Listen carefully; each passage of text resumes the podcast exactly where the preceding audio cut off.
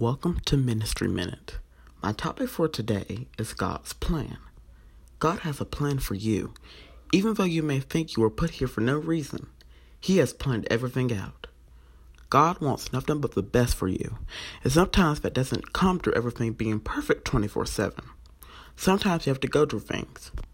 Now, just because you go through things does not mean that God has forsaken you. His word says He will never leave you or forsake you. Don't allow the enemy to make you think any other way. God has a purpose for you. Trust Him at all times and fight through the trials and tribulations of this life. With God, you'll come out on top. Jeremiah 29:11 says, "For I know the plans I have for you," declares the Lord, plans to prosper you and not to harm you, plans to give you a hope and a future. God has your future in His hands. Do you trust Him?